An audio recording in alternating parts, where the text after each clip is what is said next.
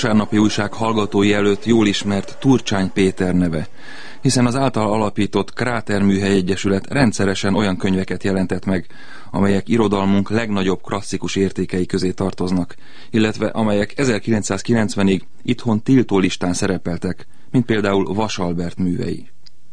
A könyvkiadó munkája mögött szerényen meghúzódó költő Turcsány Péter.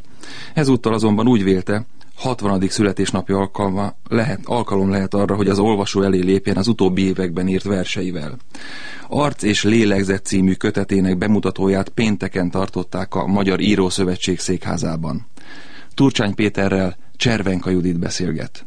Turcsány Péter kiadóként a pártállami időkben betiltott költők, írók kiadásával vált ismerté az olvasók előtt, de említhetem a Vas Albert emlékszobát vagy a Reményik Sándor múzeumot Borbereken. Ezért meglepett, hogy most, amikor saját verskötetével jelentkezett, és egy ilyen összefoglaló verskötettel, akkor ebben a klasszika filológus Kerényi Károlyt és a német költőt Rainer Mária Rilkét nevezte meg mértékadónak. A kiadó és a költő között ilyen nagy a különbség? Azt hiszem gyerekkoromra kell visszamenni, amikor teljesen egységben, talán hamarabb érdekelt a, filozófia kezdete, mint a magyar történelem, bár ez azért összefüggött az én szememben, hiszen Perzsenyi vagy mások példája azért itt a gondolkodó embert is felfedeztette velem, és nagyon párhuzamos volt bennem költészet és filozófia. Tehát az eredendő érdeklődésem ugye ide vezetett vissza. Így aztán természetesen a korabeli egzisztencializmust is szerettem. Nagyon korán hallottam Jung pszichológiájáról, tehát számomra a létfogalom az inkább a Jungi pszichológiát gondolom filozófiai szinten. Egy szóval mi a közel költészetnek és filozófiának a heuréka, a felfedezés öröme, a rácsodálkozás, a metafora mögött épp úgy rácsodálkozás van, mint egy jó logikai összefüggés mögött,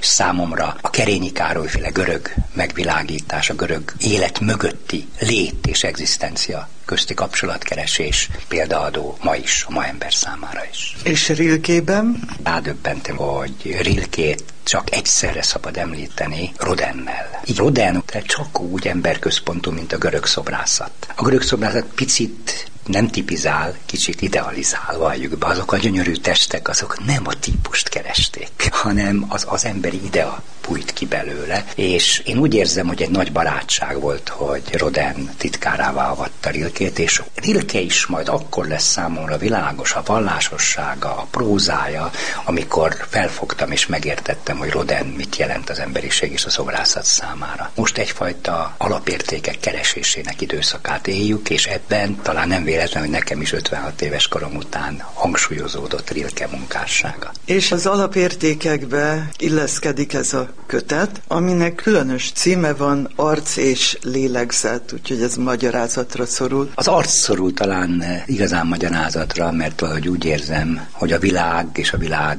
eseményei között nem csak a szeretett arcok, édesanyánk, szeretett költők, Petőfi Sándor vagy mások, de maga Jézus arc is szembenéz velünk. Tehát, mintha ő előtte történne az életünk, egyfajta ikonként érzem, de élő ikonként, eleven lélegző ikonként az életünkben, és a pneuma, a lelki tudás, a lelki mélységből felfakadó ismeret, ez a lélegzetünket, mint magyar nyelven nagyon szépen tükrözi is ez a kifejezés, ez talán az ember, a személyiség töblete. Megdöbbentem magam is, a számítógépen bekopogtam a lélek szót, hogy hányszor szerepel ebben a költészetben, amit három év alatt írtam. Láttam, hogy a lélek szó szerepel a legtöbbet. Nem csak a kötetnek furcsa a címe, de volt benne szerkezetei, mert azt vállalja, hogy az utóbbi három-négy év termése mellett, ami rendben van, ez egy összegzés, a kötet végén a pályája kezdetén írt verseket, töredékeket is közli. Az volt a szándéka, hogy hol kezdődött és hova jutott? Lányom végre a kalandos hosszú út után átadta nekem első feleségem leveleiben megőrzött 17 és 21 éves korom közötti verseimet. Rádöbbentem, hogy itt vannak ezek a versek, amik biztos, hogy jelentős életérzést fejeznek ki akkor, tehát 68 és 72 között. Az egyik versemben országos a bánat kifejezésre bukkantam, amit egyrészt nagyon radikális, nagyon kemény vers volt, nem véletlenül csak élő szóba terjedt akkoriban. Voltak olyan barátaim, akik még ma is élnek, akik csak azért kaptak több hónapot refet, mert megtanulták kívülről a verseimet. Nos, ilyen versek is benne vannak ebben a válogatásban, amit azért sem vittem el lapoknak, mert tudtam, hogy a kelevetességet okoznak nekem. Egyébként refen voltam három hónapig, és több éven keresztül akarták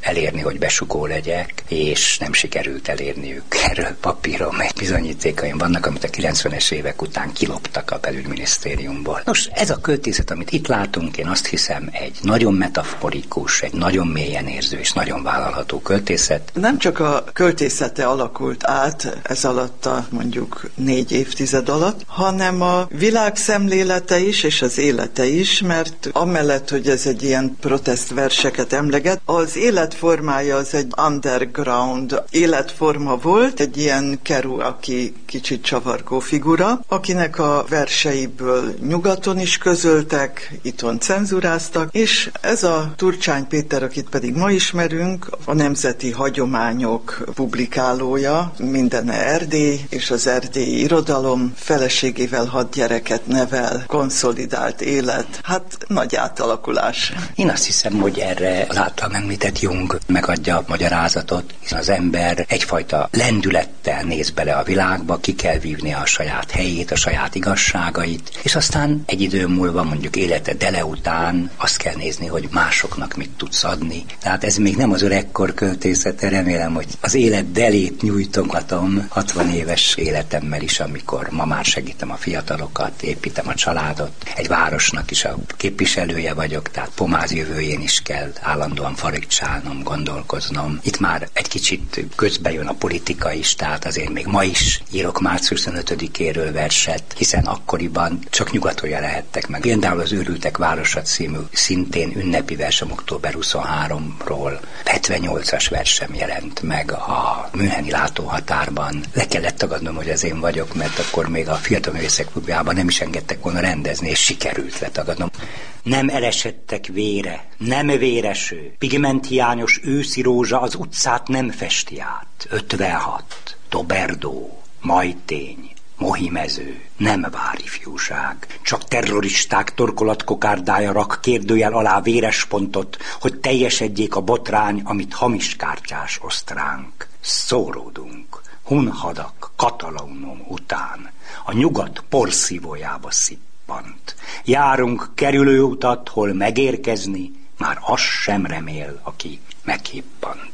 Hát nem csodálom, hogy ezt a verset sokan megtanulták, és hogy nem jelenhetett meg akkor nyomtatásban. A Fiatal Művészek Klubjában elő lehetett adni? A Fiatal Művészek Klubja akkori vezetősége igen jól tudta azt, amit én csak utólag tudtam meg. A katedra alatt beépített, több mikrofonos felvevőrendszer működött folyamatosan. Nézze, én akkor is számítottam ugyanerre, éltem az életemet, és az igazságot próbáltam kimondani. Ha újságban, folyóiratban nem is, hanem a élő szóval terjesztettem, például ezt a verset is. Rengeteg tájat jár be verseivel, lelki tájat is, valódit is, nagy írók nyomában Márai Kassáját, Reményik Sándor Erdélyét, Vasadét, de igen sok nyugati várost is, kalandozik déltengereken, mindegyikről születnek versek, és akkor van az otthon, tehát mint Odysseus, aki járja a tengereket, de van egy itaka, és ez az itaka, ez pomáz. Köszönöm, hogy pomászt és Odysseuszt és tegyük hozzá Penelopét is említette, hiszen Pomázol könyvet írtam éppen tavaly, Pomáz és Deratály címen, és éppen ennek a verses kötetemnek is a vége felé jelenik meg egy, egy olyan pillanat, amelyben mint egy feleségemhez fordulok, vagy a családhoz fordulok azokkal a szavakkal. Lesz-e pillanat, hol kisüt még a nap, vagy én sorsom örökre elhantoljalak? Isten, kedves és világ, sti mindannyian, én csak jóságotokra bízhatom magam. A poklok és a vezeklések évada jön. Orfeuszért száj alá Euridiké. Jaj, szörnyű álom, ne teljesülj valóra. Lehessünk még egymásé, és mindenkié.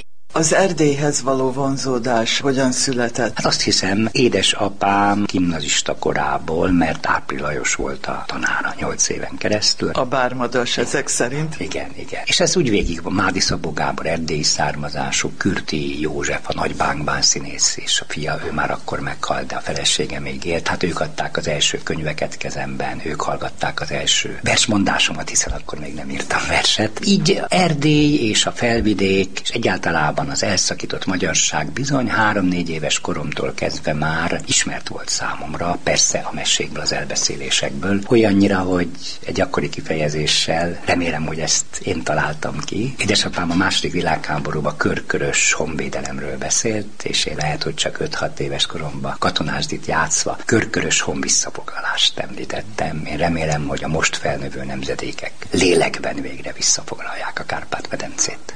Egy ilyen pillanatban, amikor a költő 60 éves, és nem a kiadót, hanem a költőt ünnepli a közönség, akkor nem kérdezem a kiadói tervekről, viszont uh, itt van küszöbünkön a Nemzeti Ünnep, és találtam olyan verset is, amely éppen március 15-éről szól. Nemzeti Toborzó a címe, és 2010-ben született. Miért, hogy ismét újra százezrével tolongva, a szó, a tér, az utca, szabadságára vágyunk, s a lélek hóvirága egymás szívéről hajt ki. Kívánságaink szárnya, röptess egy új világba. Lélegesz fel, hát népem, te árva, szomjas, bódult, minden javad veszélyben, s a visszazúduló múlt hányszor kísért még bennünk, hogy óvatos számítás csapjon le ránk. Ámítás. Hallgass az igaz szóra, közülünk jövő hangra, szívünkből száll szorongva, tőlünk is lángra kapva, egy élő lánca sorsunk, hiába hisszük, elszállt, ám visszatér a gólya, fészkét tornyunkra rakva, egy tavasz tette régen nemzetünké a népem, ó Isten, tedd hát újra szabaddá, megújulva. A 60 éves Turcsány Péter költő könyvkiadót hallották.